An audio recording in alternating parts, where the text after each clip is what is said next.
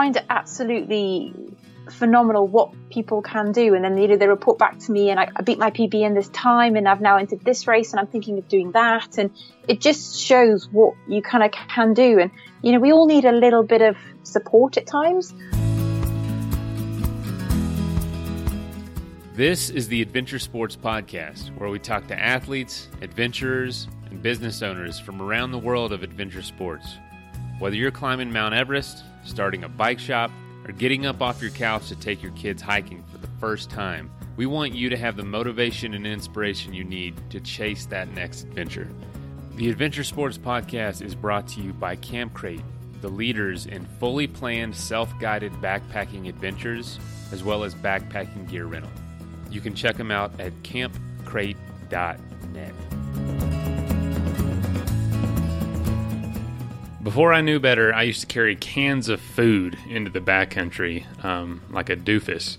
Uh, obviously, I don't do that anymore. I use freeze dried food and I really only use Peak Refuel, uh, the best backpacking food, the best freeze dried food in the world. And if you keep listening to the episode, I can show you how to save 20% off an order if you want some. Oh, what's up, everybody? Hope you're having a good week so far. Uh, today is a revisited episode day. That's what Thursdays are all about. And um, yeah, Kurt is interviewing Anna Marie Watson. She's been on the show a few times, but this is from a few years ago. Uh, great episode. I hope you enjoy. Um, but I did want to give you an update on how the show is doing. Uh, we're we're on track to have our best month ever as far as listenership. So thank you for that. That is really exciting. We're gonna we're gonna have our best year in 2019. We're gonna have the best guests, uh, the most interesting conversations, and our our biggest listenership of all time.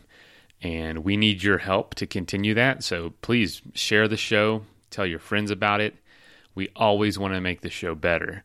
So uh, patrons have priority to, to developing the show in the sense of giving uh, advice or direction or something they want to hear. I will go out and get that. Um, but if you have general feedback, feel free to just let us know. You can give us a call, 812 mail pod, like voicemail, um, or you can send an email, info at adventuresportspodcast.com. And as always, enjoyed this episode and have a great, great Thursday. All right. Hello, friends. Kurt here. Today I have returning guest Anna Marie Watson. Anna Marie is just a remarkable lady. She uh, spent 10 years in the British military.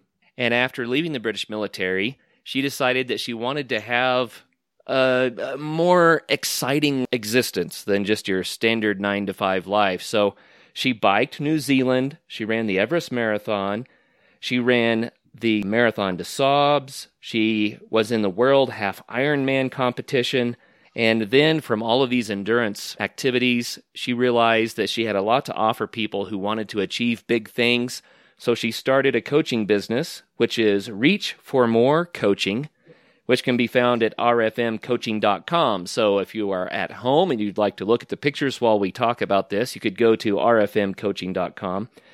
But this year, Anna Marie did a lot of other things, including running the Ultra Trail de Mont Blanc and placing as uh, seventh female, right? Yes, that's right. Hi, Kurt. Thanks so much. it's great to be back on the show and have the chance to share my kind of crazy adventures over the last kind of 10, yeah, 10 months in the lead up to the UTMB and the half marathon des Sables as well. It's been quite a journey. Yeah, so I wanted to uh, give everyone a kind of a preview of what's going to happen here. We're going to spend a lot of time talking about the Ultra Trail de Mont Blanc because we haven't had a detailed account of that race from anybody yet on the Adventure Sports podcast. But we also want to get into what's been happening with the whole Marathon des Sables scene. So you took first place in the half Marathon des Sables in Fuerteventura.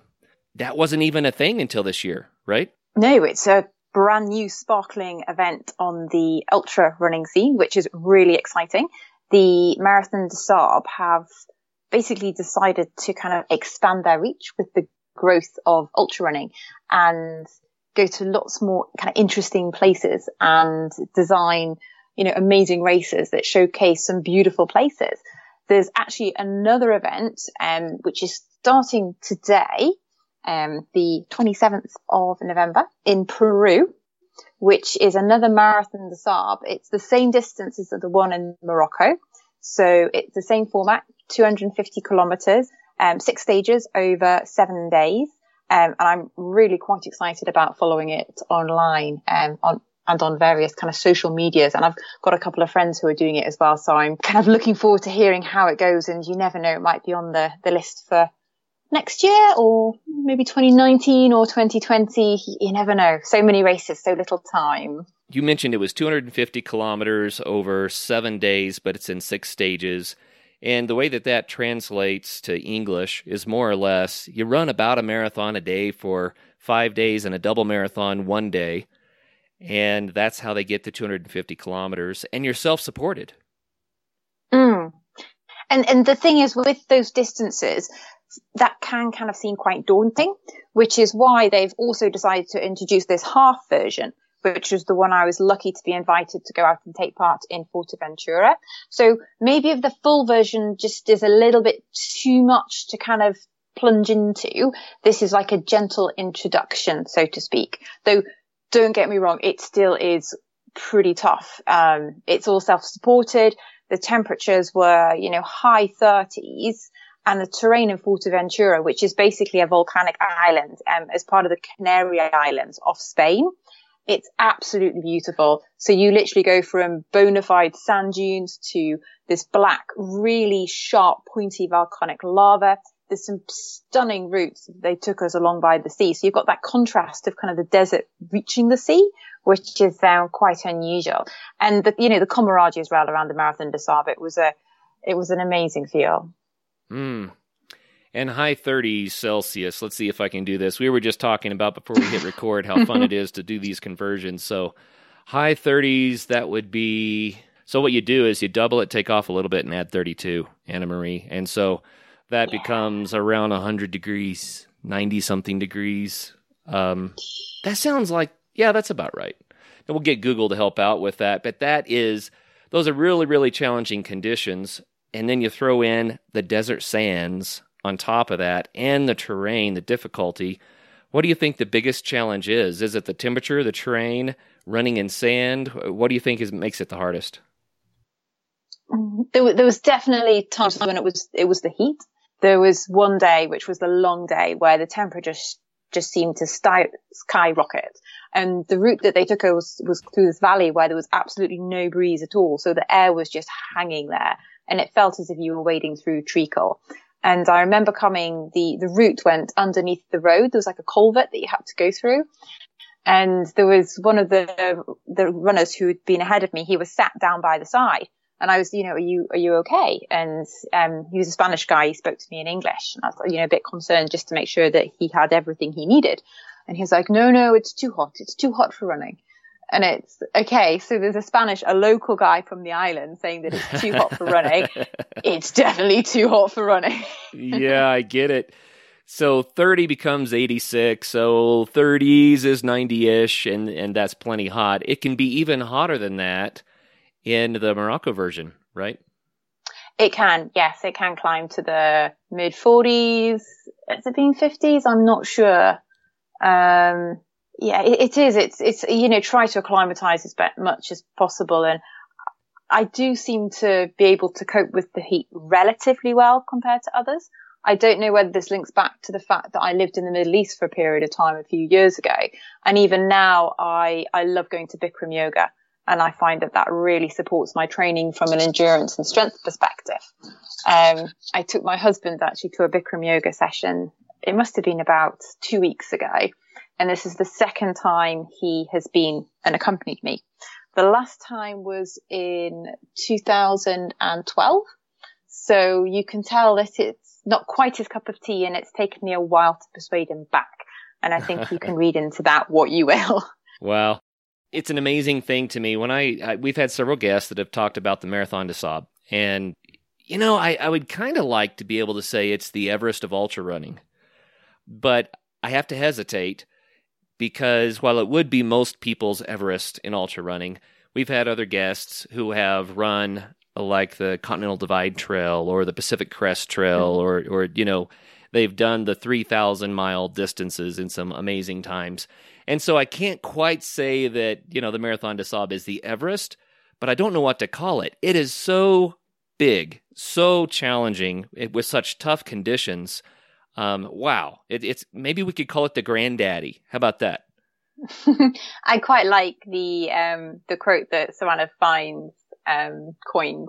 He did the event back in 2015 as well, and he's you know an absolutely notorious explorer, and he called it more hellish than hell, um, which I thought was quite funny. And I was reading his book Heat, and he was asked by a reporter what was his favourite part of the race, and he basically said the finish line it meant that I could turn and give two fingers to the camels. So just, just to put that in context, they have basically a couple of camels sweeping the race. So if you get caught by the camels, then you're pretty much, you, you, it's a little bit dodgy. You might be getting timed out. So you want to be keeping ahead of the camels. And there are some people who literally call themselves the camel club and they will just be in front of the camels the entire way. Oh, um, that's funny. and the camels make such funny noises, and they don't have any trouble going those distances on that sand. So you know, I get they just want to laugh at you, right? That's horrible. I never, I did, I have never heard that the camels were pursuing everyone. That that adds a, a different angle on the whole thing. Yeah. Congratulations on the half marathon des Sables, first place female. That is awesome. Mm, yeah, it was. I have to admit, half marathon des Sables. Um, I know we've delved kind of straight into chatting about it. It was never my priority for this season. Um, I was lucky to be invited by WAA, who are a French endurance company who've been supporting me for the last couple of years. Um, WAA stands for What an Adventure. So it does align quite nicely with, um, I don't know my ethos and philosophy about life and work and everything in general. Um, so they were the main partner with MDS and they produced an amazing kit that is basically prototyped for the Marathon Sables. So they invited some of the WAA athletes out from all over the world. So we had a team and there was people from um, Singapore, Hong Kong, um, which was great to be a part of that experience as well. Um, though it all was a little bit last minute. And I'm kind of coining this because it basically came three weeks after the um, UTMB, which we'll clearly get on to talking about in a minute. And for me to have two races that close together, um, it probably wasn't the most sensible decision I've ever made.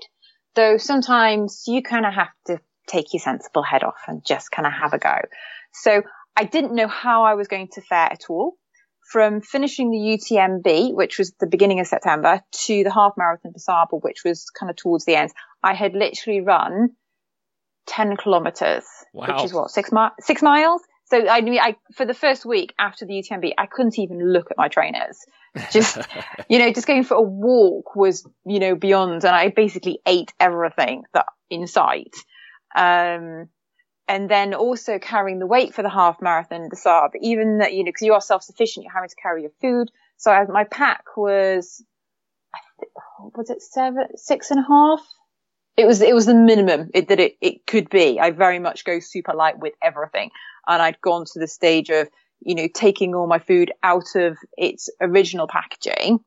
And like my Clif bars, for example, I'd wrapped in cling film my rehigh rations I kind of put into other bags because it makes it pack easier. And actually that's slightly lighter. Um, so I wasn't quite sure how my body was going to react. A, running, but then B, running with my rucksack. Um, so very much I was on the start line on the first day, which is you know, absolutely beautiful. We were on this beach. Um, and it was right. Okay. How are the legs going to cope? And the route as well. You don't know what the route is. You get given the route card um, basically at the beginning of the day.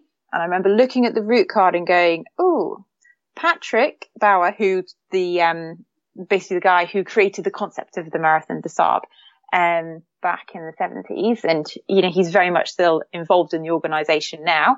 And he's renowned for being a little bit, I don't know, cheeky, a little bit sneaky in his route design. He definitely wants to test the competitors, shall we say. So looking at the route, I was just like, okay, so within the first two kilometers, you know, first mile, it's just, it's uphill and it's uphill for, you know, two, three miles. Mm. Okay, let's see how it goes. But luckily my legs, they seem to shake off. They seem to wake up. They got back into a stride of things and yeah, that's just kind of plodded on really. Yeah. Well, that's cool. And I've often wondered that too. When you do a, a bigger event, then how much recovery do you need before you can do another big event? And uh, I think that so many ultra runners have proven that our bodies just adapt to what we force them to do. Whether that's good or not, it's amazing what the human body is capable of, which you have proven by doing the events mm. that you've done. It's just it's just mind blowing to me. So, you know, why don't we talk just briefly about getting into ultra running for those that are are like, you know, I might be interested in that, and then we'll dive into your wonderful story about the ultra trail uh, de Mont Blanc. So, for starters, if someone wants to get into distance running, how should they do that? Oh, that's a good question. And I'm sure that everybody would have like a different answer. Um, I, I would recommend, you know, maybe going in, if, if you're doing like a half marathon, a marathon and kind of building into it. Um, for me, my first 50k was the Dead Sea Ultra in Jordan. It was all downhill and I picked that one specifically. I knew I could do a marathon and I reckoned that I could then do the extra little bit to get to 50k because it was all downhill, even if I had to kind of like roll and walk. Um, so it, it is kind of a mindset thing. And I think in recent years, because more and people, more and more people are going long, there's a lot more races out there, um, that are ultras. And there is such a wide variety as well. Um, I know that some people seem to do like, you know, 50, 100 Ks around a four or 800 meter track, which just sounds horrific Ooh. or on like a kilometer course, which I just, I mean, that's a massive mental challenge and, you know, hats off if that's your thing. Um, then, you know, you can get some more kind of trail based one, road based ones. Um, or then you kind of go extreme environments, be it mountains, jungles, deserts or whatever. So just, just kind of pick an environment or pick some, a race or something that kind of interests you if, you know, I, I love running on my own. I can be quite antisocial. So I'm kind of quite happy just going off and doing it. But if you're someone who wants to kind of do it more kind of part of a group, then, you know, hunt out a running club or kind of go to like a smaller low key one. And, and there's, you know, there's such a range out there. There's, I mean, the UTMB is, is absolutely massive. There was over two and a half thousand people stood on the start line, which in itself is quite overwhelming. But then I've done some more local ones, which are just so friendly and you maybe get like 50 people lining up. Hmm. So there's a complete and utter range and yeah, just go and try it. Well, it sounds delightful. The other aspect of this that I'm picking up on is all the wonderful places that it's taken you to Jordan, mm. Morocco, uh, Fuerteventura. I have a hard time saying that. That's almost it. Um, and potentially Peru now, right? Eh, you never know. You never know. but it's just really neat that uh, when you get into something like this, it can take you to amazing locations around the world. It can be adventure travel on top of the adventure of the run itself. So what a, I just what a really neat thing. Really, really cool. And that, and that's what I try and encourage people to kind of think about is okay. So you know, where is maybe somewhere in the world that you've always wanted to go to, and you know, there's a lot of companies out there that do offer it as a package. So then if you're on your own and you, you may be a little bit kind of concerned about traveling, you can go as a group. And actually the, traveling as that group, you get to know people so well when you're kind of living and racing together for like a week. And it can be kind of quite, if you've not kind of camped before, it's all a little bit different. It's all a bit new, but people are so willing to kind of provide support um, and share. One of one of the guys um, who came over from kind of one of the guys came over from Hong Kong and one of the girls came over from Singapore. They'd never done a multi day before. And we had a Facebook group like set up before we went within WAA and we were giving them advice about, you know, what kit to get, what training to do.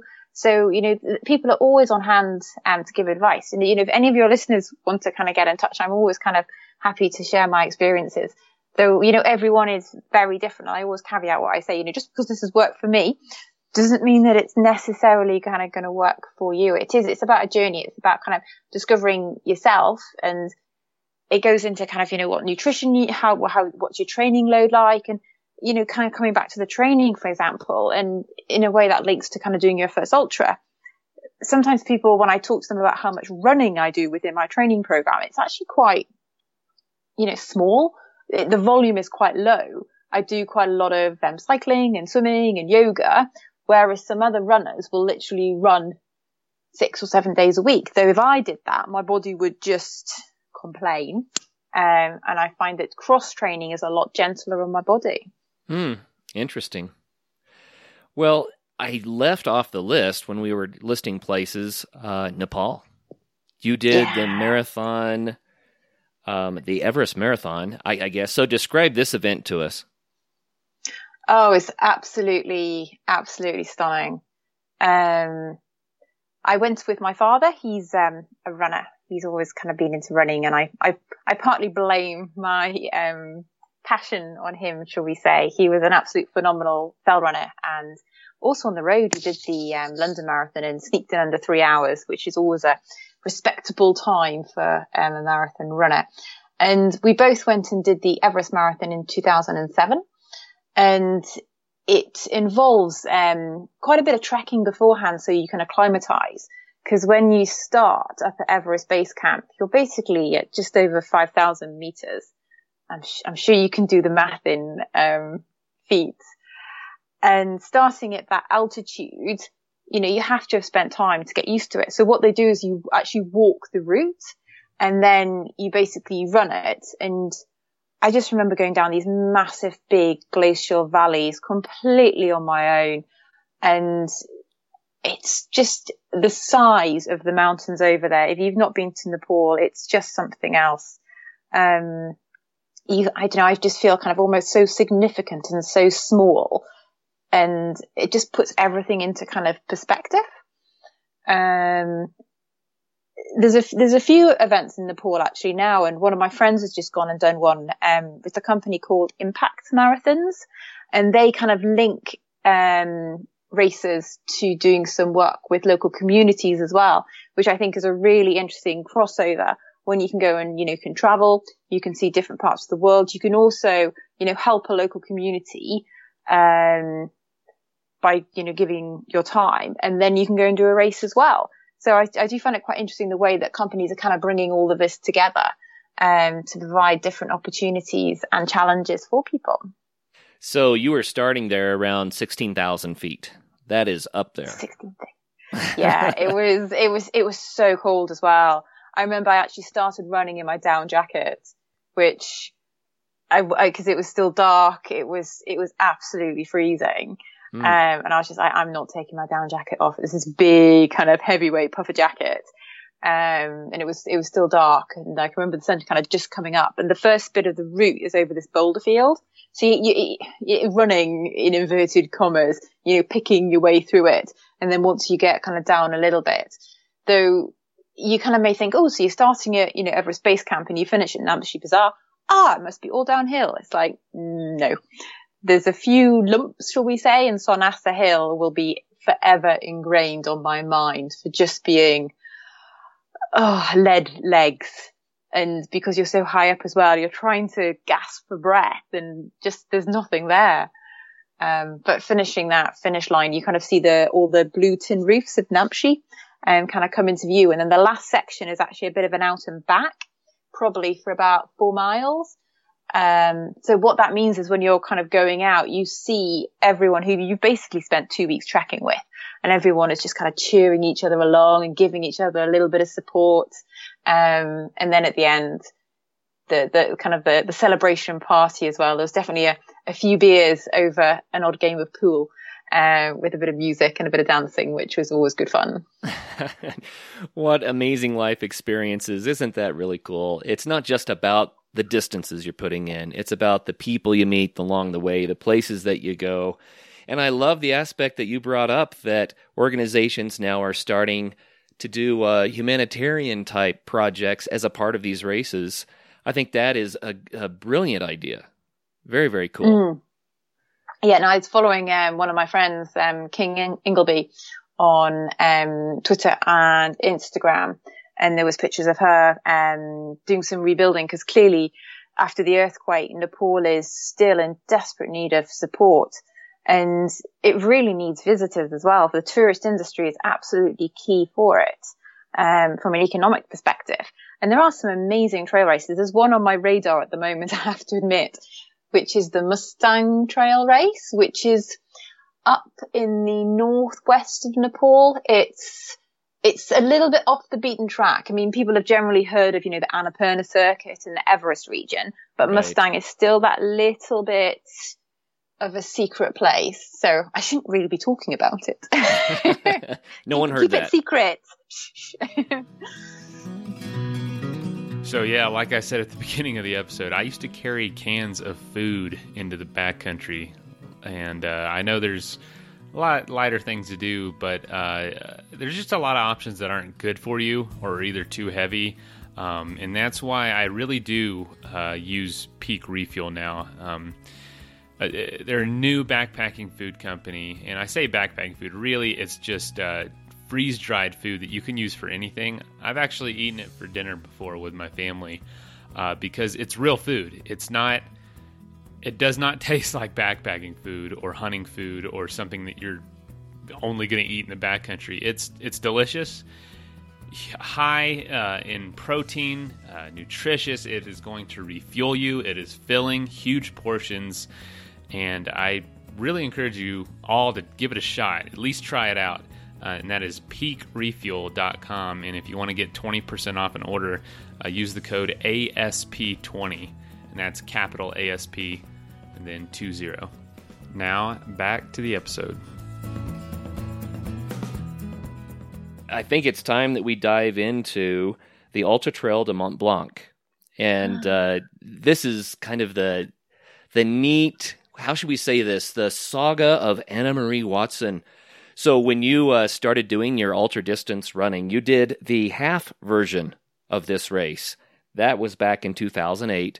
And then this year's race in 2017, you did the full version, and it gave you the opportunity to say, okay, what have I accomplished, right, in these nine years? And so share that story with us.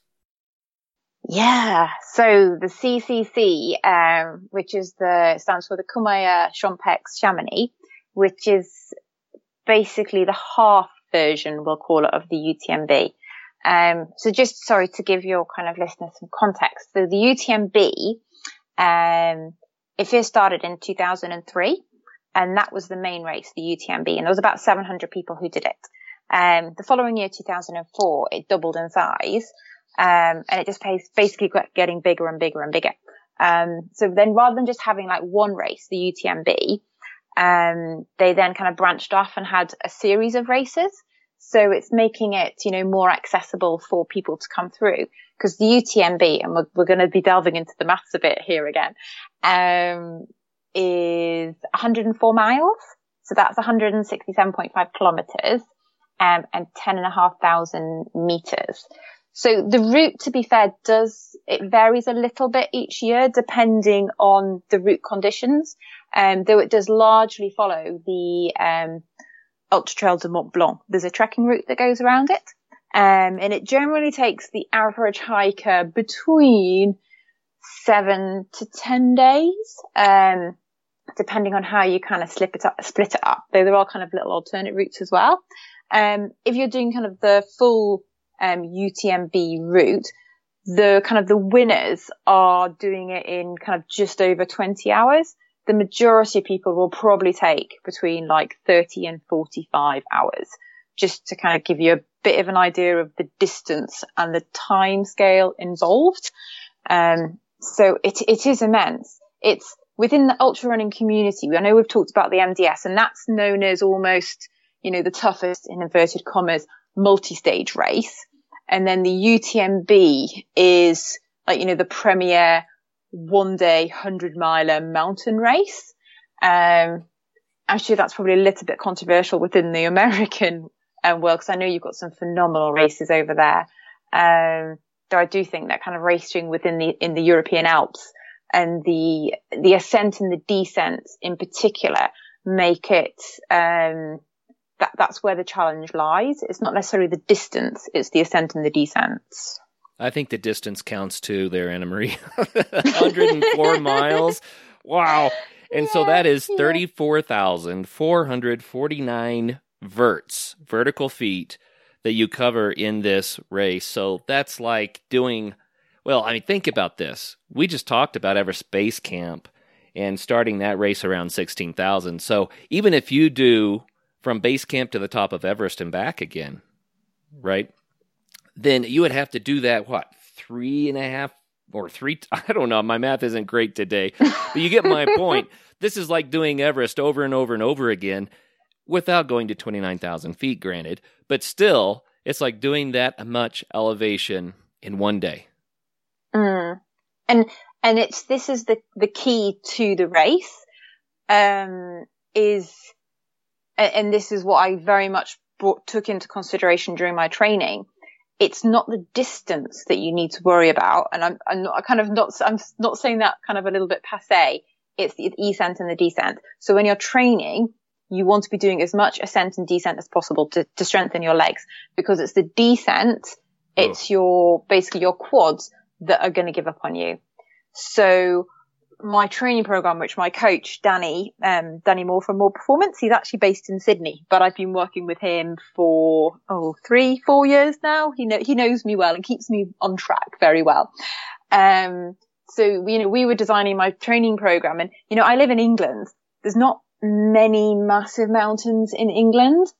So I've got a hill kind of a half an hour away from me that I would drive to and I think from top to bottom it was maybe 120 meters, and up and down and up and down and up and down. On a weekend, I'd maybe drive to South Wales, which was maybe a two, two and a half hour drive and do, um, Pen y Fan, or I was in North Wales, I went up to Snowdon and Snowdon's, you know, the highest mountain in Wales. Um, and that's probably the, you know, from vertical ascent and descent, it's one of the biggest that you can kind of get. And the, and the condition of the paths is kind of similar to what you get in the Alps as well. Um, I am actually really lucky and my family has an apartment in Chamonix, which is where the race starts. Mm. Um, and this is partly why the race means so much to me. Um, as your listeners are probably well aware, I've been really lucky in being able to travel and part of that is because I've lived in the Middle East. I've lived in Australia. I traveled with the army. Um, I've only actually lived in the UK this time for a couple of years. So for me, Chamonix has been my home for 17 years. So it is where I'd go for Christmas, for New Year. I actually got married out there in 2012 to my husband, Ben. So it has a lot of really happy family memories.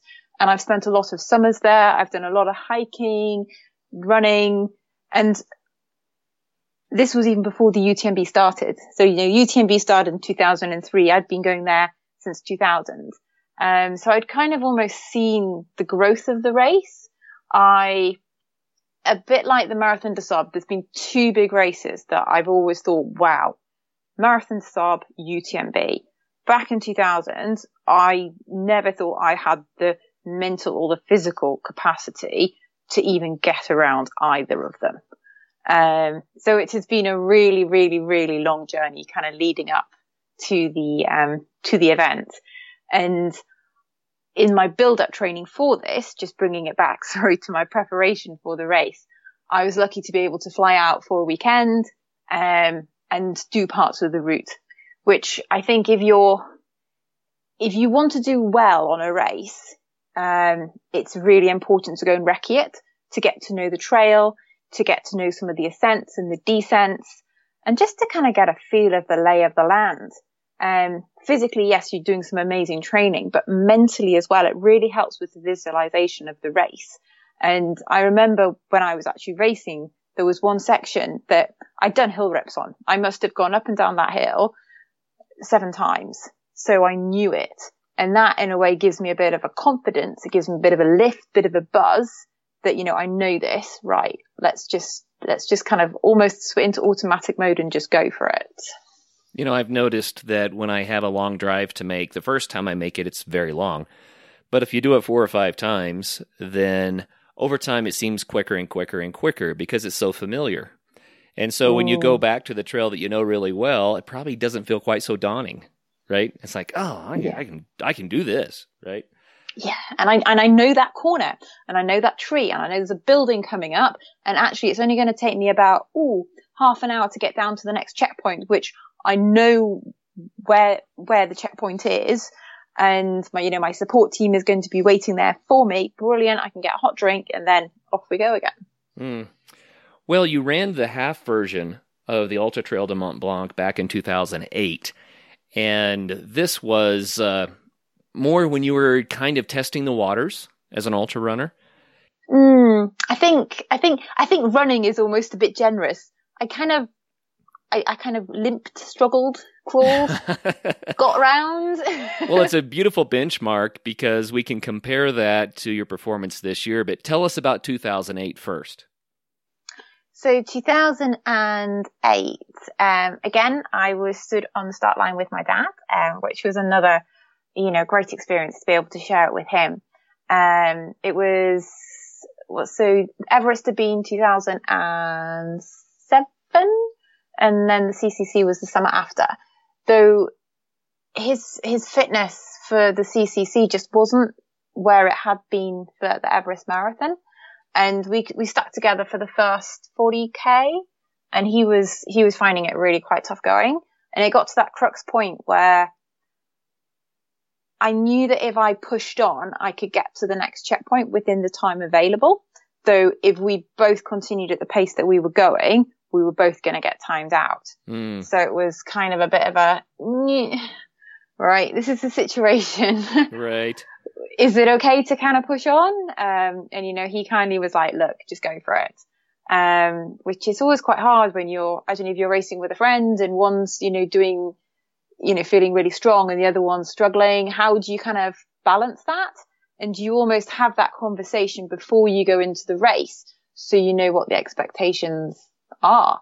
Um, that's, yeah, that's, uh, you know, everyone will kind of come to their own conclusion, um, about that. And, you know, I do speak to some people and they kind of, they stay together for the entire time and, you know, they pull each other through. Um, I, I do like running. I, as I kind of mentioned before, I'm quite antisocial. I quite like getting into my pace.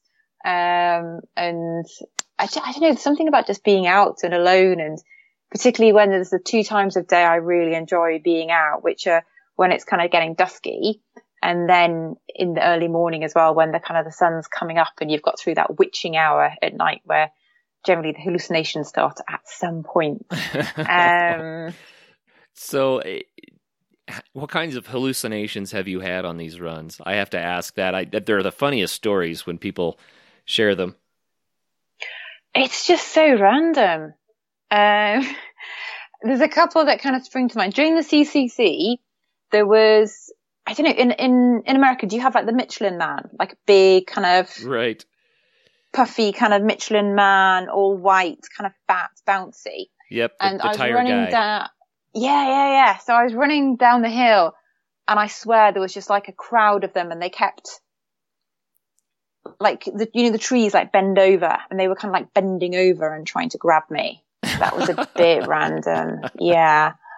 Um, and then I had another one where I was doing an event in the UK, a ultra along the Jurassic Coast, which is in South England. It's the equivalent of three marathons back to back. And I must have been in about the last half an hour and I was running with this guy actually. And I was just, I was kind of just beginning to really quite lose it. And I was like, are there hyenas running along the beach behind us? He's like, no. I was like, are you sure? I'm, I'm, I'm sure they're, they're just kind of keeping a pace with us and I can see their kind of tongues lolling. Like, no, just keep running. I'm like, okay, yeah. wow. um, So do the do the hallucinations stop when the sun comes up and you get that burst of the new day, that new energy that comes with the sun? Do the hallucinations go away then? yes, yes, they do. I've not, yeah, I've not had them. It's only been at night.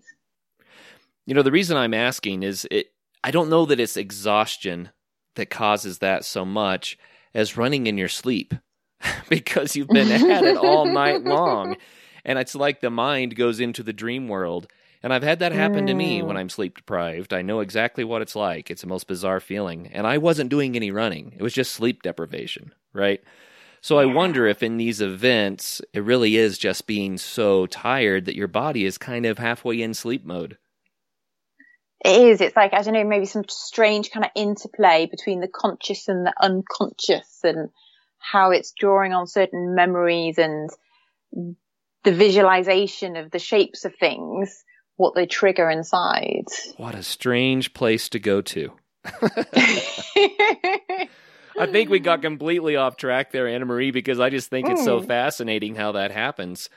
Uh, but that said, you finished the 2008 half Ultra Trail de Mont Blanc as 124th female.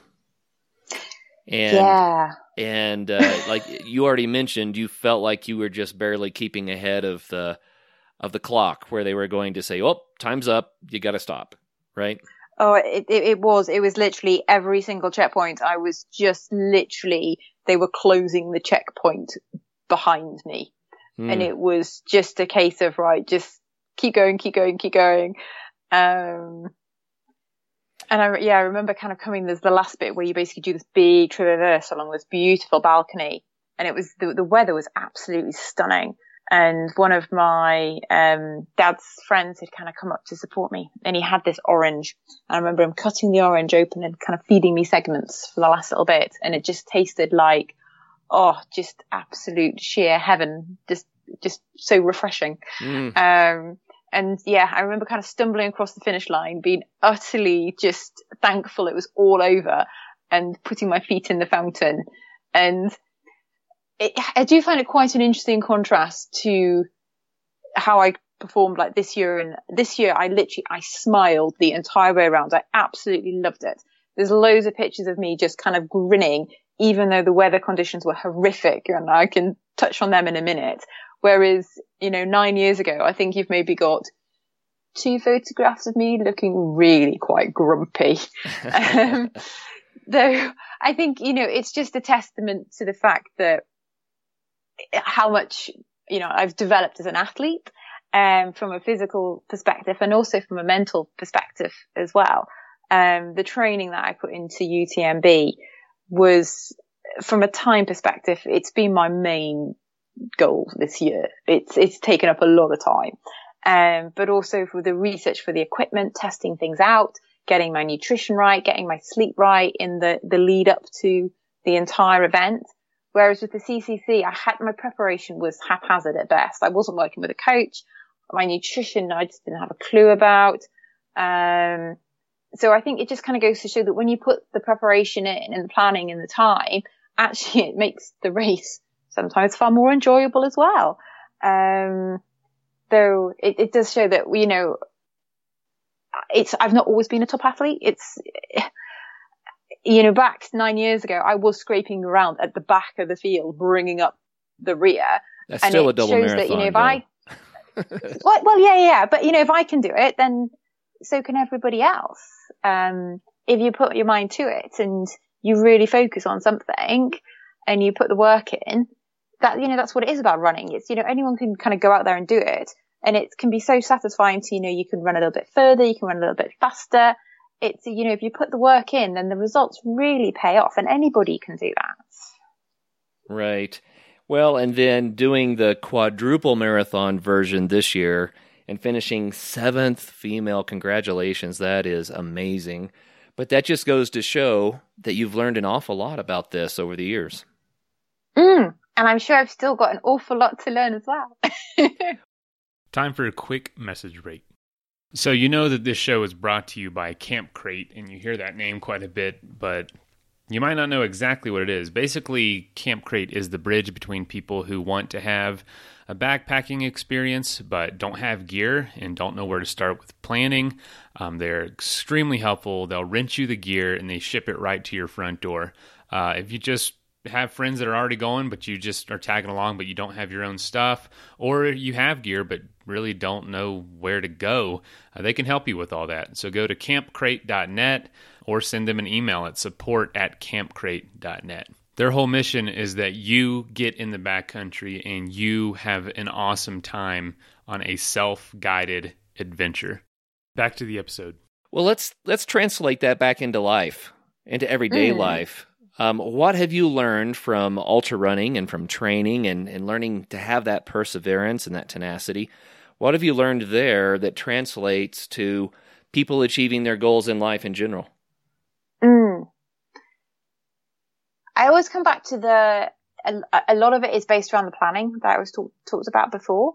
It's it's almost if if you kind of you want something to happen, you have to focus your attention on it and give it the effort, give it the determination, make time for it.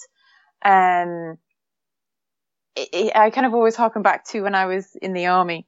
My um, my colour sergeant always had the kind of the seven P's, which is you know prior preparation and planning prevents P poor performance. Um, so it, it, it is. It's about what can you do before the race you know, you want to be getting to the race. You want to get into that start line in the best possible condition that you possibly can. So you need to start thinking about it way, way, way, way, way beforehand.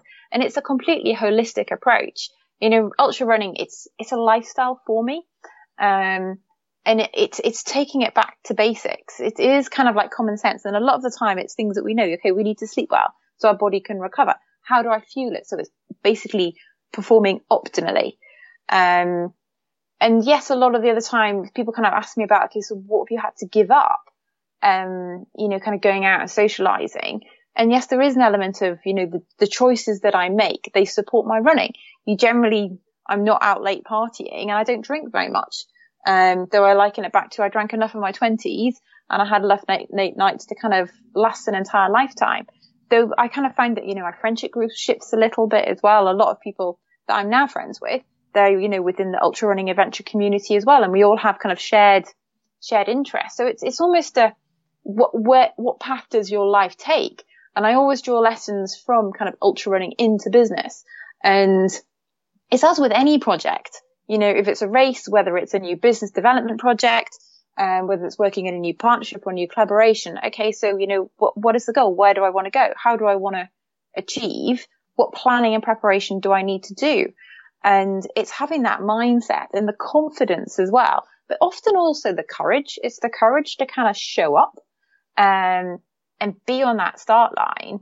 And, you know, linking it back to the UTMB, there was 2,537 people had the courage to stand on that start line. They'd done the preparation and it's not easy to qualify just to get there. You have to do a certain number of races to get a certain number of points. You then go into a ballot and often the first time you apply, the first year, you don't get a place. Um, so then it's okay, it's having that determination and perseverance to try again, just because you didn't get through the first time. And, you know, these are life lessons that, okay, if you don't succeed the first time, try again. If you kind of get knocked down or you get an injury or something doesn't kind of work out, okay, rehab it, look after yourself and try again. Sometimes it can be so easy in life and in ultra running to kind of take the easy option you know, particularly living in England, the weather, for example, isn't great. Um, you can look out the window and go, oh, it's raining again. Oh, I'll just not bother. And, you know, once you kind of let one little thing slide, then it's easier to let it slide again and again and again. So it's, it's ultimately, okay, it's a big event, but actually how you do is very much impacted by the little decisions that you make in life. And you can bring that back to you know, if you're wanting to lose a bit of weight, well, it's like every decision, what do you put in your mouth? If you're kind of trying to save some money so you can save to travel, it's every little kind of thing that you want to be spending your money on. So it's kind of breaking it back to those in the moment decisions that you make. Mm. Bringing it all the way back home to the moment that you're in. Mm. That's all you can control. and it's almost, you know, it's about sometimes when you're looking at a big challenge like the UTMB or, you know, maybe starting a business or leaving your job, actually that can seem so big and it's the future that you're maybe kind of generalizing about or catastrophizing about or you know, making some far fetched failure or I'm not good enough or something attached to it. Though, you know, you can't, you can't control that. That's in the future. Let the future be. Come back to the moment. What can you do? What can you think? What can you do in this present moment? And enjoy that. Oh yeah. You know, I've said before, but it's one of my favorite sayings is that a happy life is a sum of happy moments. And Mm. you know, we, we have a dream life out there that we think will bring great joy and happiness, but the reality is happiness is ours to have right now, in the Mm. present, this moment. And you'll never get that anywhere else. If you can't do it now, it's not going to happen later. So the the big goals and the big dreams give us something to motivate us to make better decisions, to take healthy actions, to be involved in things that lead us in in encouraging directions and encouraging relationships. I get all of that that you you know you par- or you said in detail. I'm paraphrasing, but what happens, Anna Marie, when we actually reach the big goal and then we step to the other side of it? yeah. And, and it's almost a, a step to the other side. I think, I don't know, for me, it just seems more, I know it's been like a bit of a hole almost. Um, having been so focused on something, I, I admit it's taken a bit of an adjustment. And I think partly, you know, I, I, I, enjoy, I love having a journey and, you know, getting from A to B. It's about having that action. It's about getting there. And actually it encouraged me to get out and explore parts of, you know, England and Wales that I wouldn't probably have done without having this. Sure. Um, so it, it is, it almost is, it's a bit of a transition kind of in betweeny. Okay. So what next? And I have been asked that quite a few times over the last few weeks and it's almost a, I don't know. I don't, I don't, I don't really know. And, you know, then the follow up question generally is, oh, so will you go back again next year? And I know that answer for me next year, the UTMB is not, it's, it's, it's too soon. I think almost if you end up doing the same event year and year and year and year in and out, you can maybe get caught in a, in a pattern. Um, does it border on obsession or in on, on addiction? Um, how healthy is that? And for me, I don't want to get caught in that. I'm not saying that I'm never going to do the UTMB again. I, that's probably unlikely. Um, I'd love to go back and stand on the start line again, but not in 2018. There are other races out there that I'm kind of looking at at the moment. Um, and I'm hoping to, you know, continue with WAA and w- go to some other races that are on the Ultra Trail World Tour, which the UTMB is part of. Um, they're increasing their kind of race schedule as well and how they work with female athletes and the rankings that they have. So I am looking very much at racing on a global level. It just won't be at the UTMB next year. Um, though that's not to say that there's more places to visit and more races to do. And, you know, bringing it back to your question about, okay, so then what, you know, what next? And it's, it's actually a, let's just, just stop, just recover, just relax and, you know, spend some time doing other things. Um, you know, a, a lot of my weekends in the lead up to the UTMB were spent training. And, you know, I thoroughly enjoyed that getting out. Though now actually it's time to kind of catch up and see family and friends, um, which are just as important. And, you know, sometimes when you become too race focused, you can neglect them. So it's, it's definitely about time of kind of stopping and recovering and your body needs that as well. And, you know, everyone has a different threshold of how much, you know, stress your body can take or your mind can take. And, you know, for me, racing, I put quite a lot of pressure on myself. So actually just being able to take my foot off the gas, just kind of relax, um, just rest. You know, I'm not training quite so much. There's a bit more time in the day. I can kind of focus on some creative work projects, um, which is just, you know, it's a, it's a, a different, kind of a different balance, which I Mhm. think, I think is healthy. Yeah, I get that. And uh, you know, in in your coaching business, when you're helping people to achieve their their big dream goals, it's important to be able to tie that part back in too. Is like, well, you don't want to sacrifice everything that matters in life to accomplish one thing, right? Mm. And when you do accomplish your big goal, then take the time to celebrate it a little bit, enjoy life, and then plan your next big thing, right? And that is so true. Like the celebration piece is essential. So often we do just kind of roll on to the next thing and the next thing and the next thing, and you don't appreciate that moment. And, and, you know, for me, after the race, my husband and I, we went to Cham- the Champagne region in France for a few days. And clearly the Champagne region is known for its champagne. And I like champagne. So we had a, a good few days tasting champagne there, which was absolutely fabulous.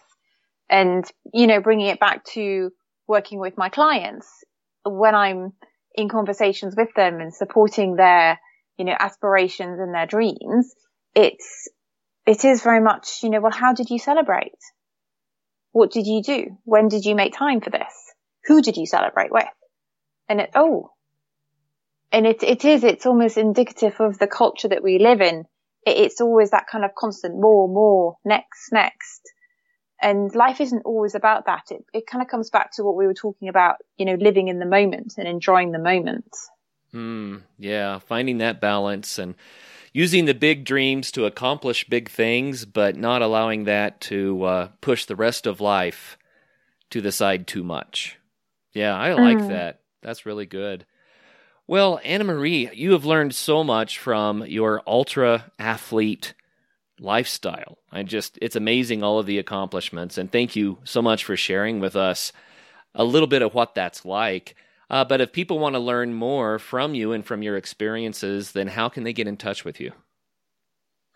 So I'm active on a variety of different social media platforms and I love people to kind of come and say hi and and share what their thoughts are about um, ultra running and maybe what events that they're kind of looking forward to. And if anyone needs any support kind of training wise or aspiration or goals wise you know that's what i'm always here to help.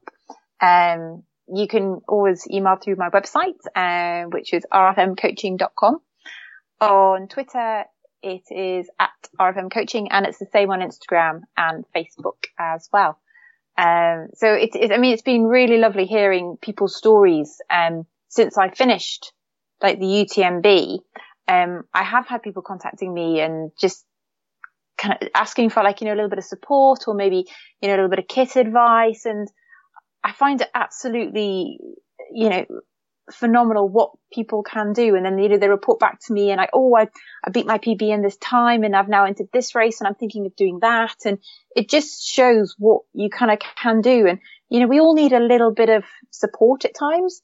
I very much, you know, my, my husband, Ben, um, is behind me all the way. I've got, you know, I've got a coach, um, from a training perspective, but also from a kind of a business perspective. And we don't have to do everything life on our own. And sometimes it can be a little bit daunting and scary to kind of ask for help. Um, though actually it's all about partnerships and collaborations and what can you kind of learn from other people? Because ultimately we're all kind of standing on the shoulders of giants and people that have come before us. We, we were born as social creatures. So it's all about, you know, supporting and helping each other. So again, it's uh, RFM coaching and that is Reach for More. And I'm looking at your website here while uh, we're visiting, and you have a lot of information on here. There's a lot of neat stuff. So if you do want to reach for more, you want to learn more about this, then go to rfmcoaching.com, and that's where Anna Marie can be found. So cool. I do, I do try to keep my website kind of fairly up to date, and I do blog on the ultra running side of things, but also just on coaching. And, you know, within the coaching world, what I love to do is to take people outdoors. So rather than having the coaching conversations, you know, inside, um, then I like to take my clients outside for a walk. I do feel that being within nature and having that kind of movement of walking, it just adds a different dimension um, to the coaching conversation. And it's just so much more liberating and creative rather than kind of being stuck within four walls. Um, clearly, you know, I do have some clients who live overseas and that's kind of not quite possible. Um, and it's more kind of virtual, though I do generally tend to sit with, as I am now actually, looking out the window. So then at least I can kind of see the trees and the greenery. You know, it seems that when we are outside and, and we have a little bit of movement involved, it sparks uh, new creativity. I found that. My mm. uh, Travis and I, you know, my co-host Travis, um, he and I, from time to time, will do just that. We're trying to to solve what to do next with the business, and so it's like, hey, let's go for a walk. You know, mm. it works. Walking, walking meetings is it's totally key. I'm doing a bit of research at the moment and reaching out to other coaches who use the outdoor space. So if any of your listeners are working within that realm, I would love to hear from you. Um, I've got a kind of a short questionnaire um, that kind of delves into start coaching outdoors. What benefits have you seen? And I'm just kind of like trying to pull a little bit of research together, ultimately to then encourage other coaches to operate within um, the outdoors environment as well. I mean, clearly there's been a bit of kind of academic research done within in it, but actually within the coaching profession, it's still quite a unique niche. And I'd love to support other coaches who are thinking of maybe trying it. Um, because it, I think it, it adds a different kind of dynamic to the relationship that you have with your client. Um, and just, you know, rather than kind of sitting opposite each other, just that side by side, it, it's just the connection's just deeper. Yeah. Well, I'm afraid, Anna Marie, that we're running out of time today, but I certainly enjoyed hearing about all of your endeavors and, and especially more about the Ultra Trail de Mont Blanc. I, uh, I think that that is such an amazing race. What a beautiful place for a race. And congratulations on the amazing achievement. Seventh place. That's awesome. Thank you so much. And if any of your runners, um, if any of your listeners are kind of looking at a, a future goal, kind of check, check it out. Um, and see if it's something for the bucket list. Oh, yeah, absolutely. And for all of our listeners out there, thanks again for listening in to the Adventure Sports Podcast. You know, maybe it's running for you, maybe it's some other adventure sport, but whatever it is, make sure that you find it. You set a big goal and you you pursue it. And if you'd like a little bit of encouragement along the way, then get in touch with Anna Marie. And so, until the next show, make sure you do get out there and have some fun. Hey, thank you so much for listening. If you know somebody that would make a good guest on the show, or if you have a pretty cool story about the outdoors or adventure sports that you want to tell us, please call us and leave a voicemail at 812 MAIL POD. That is 812 624 5763. Uh, you can also send us an email at info at adventuresportspodcast.com. Uh, again, it is always helpful to leave us a review on iTunes. And if you'd like to be a supporter of the show, you can give five bucks a month at patreon.com slash adventure sports podcast. And links for all that stuff is also in the show notes. So thanks again for listening. And y'all get out there and do something so you can be on the show one day. All right, later. Also, don't forget if you want to save 20% off the best backpacking food on planet Earth, go to peakrefuel.com and at checkout use the code ASP20. Bye.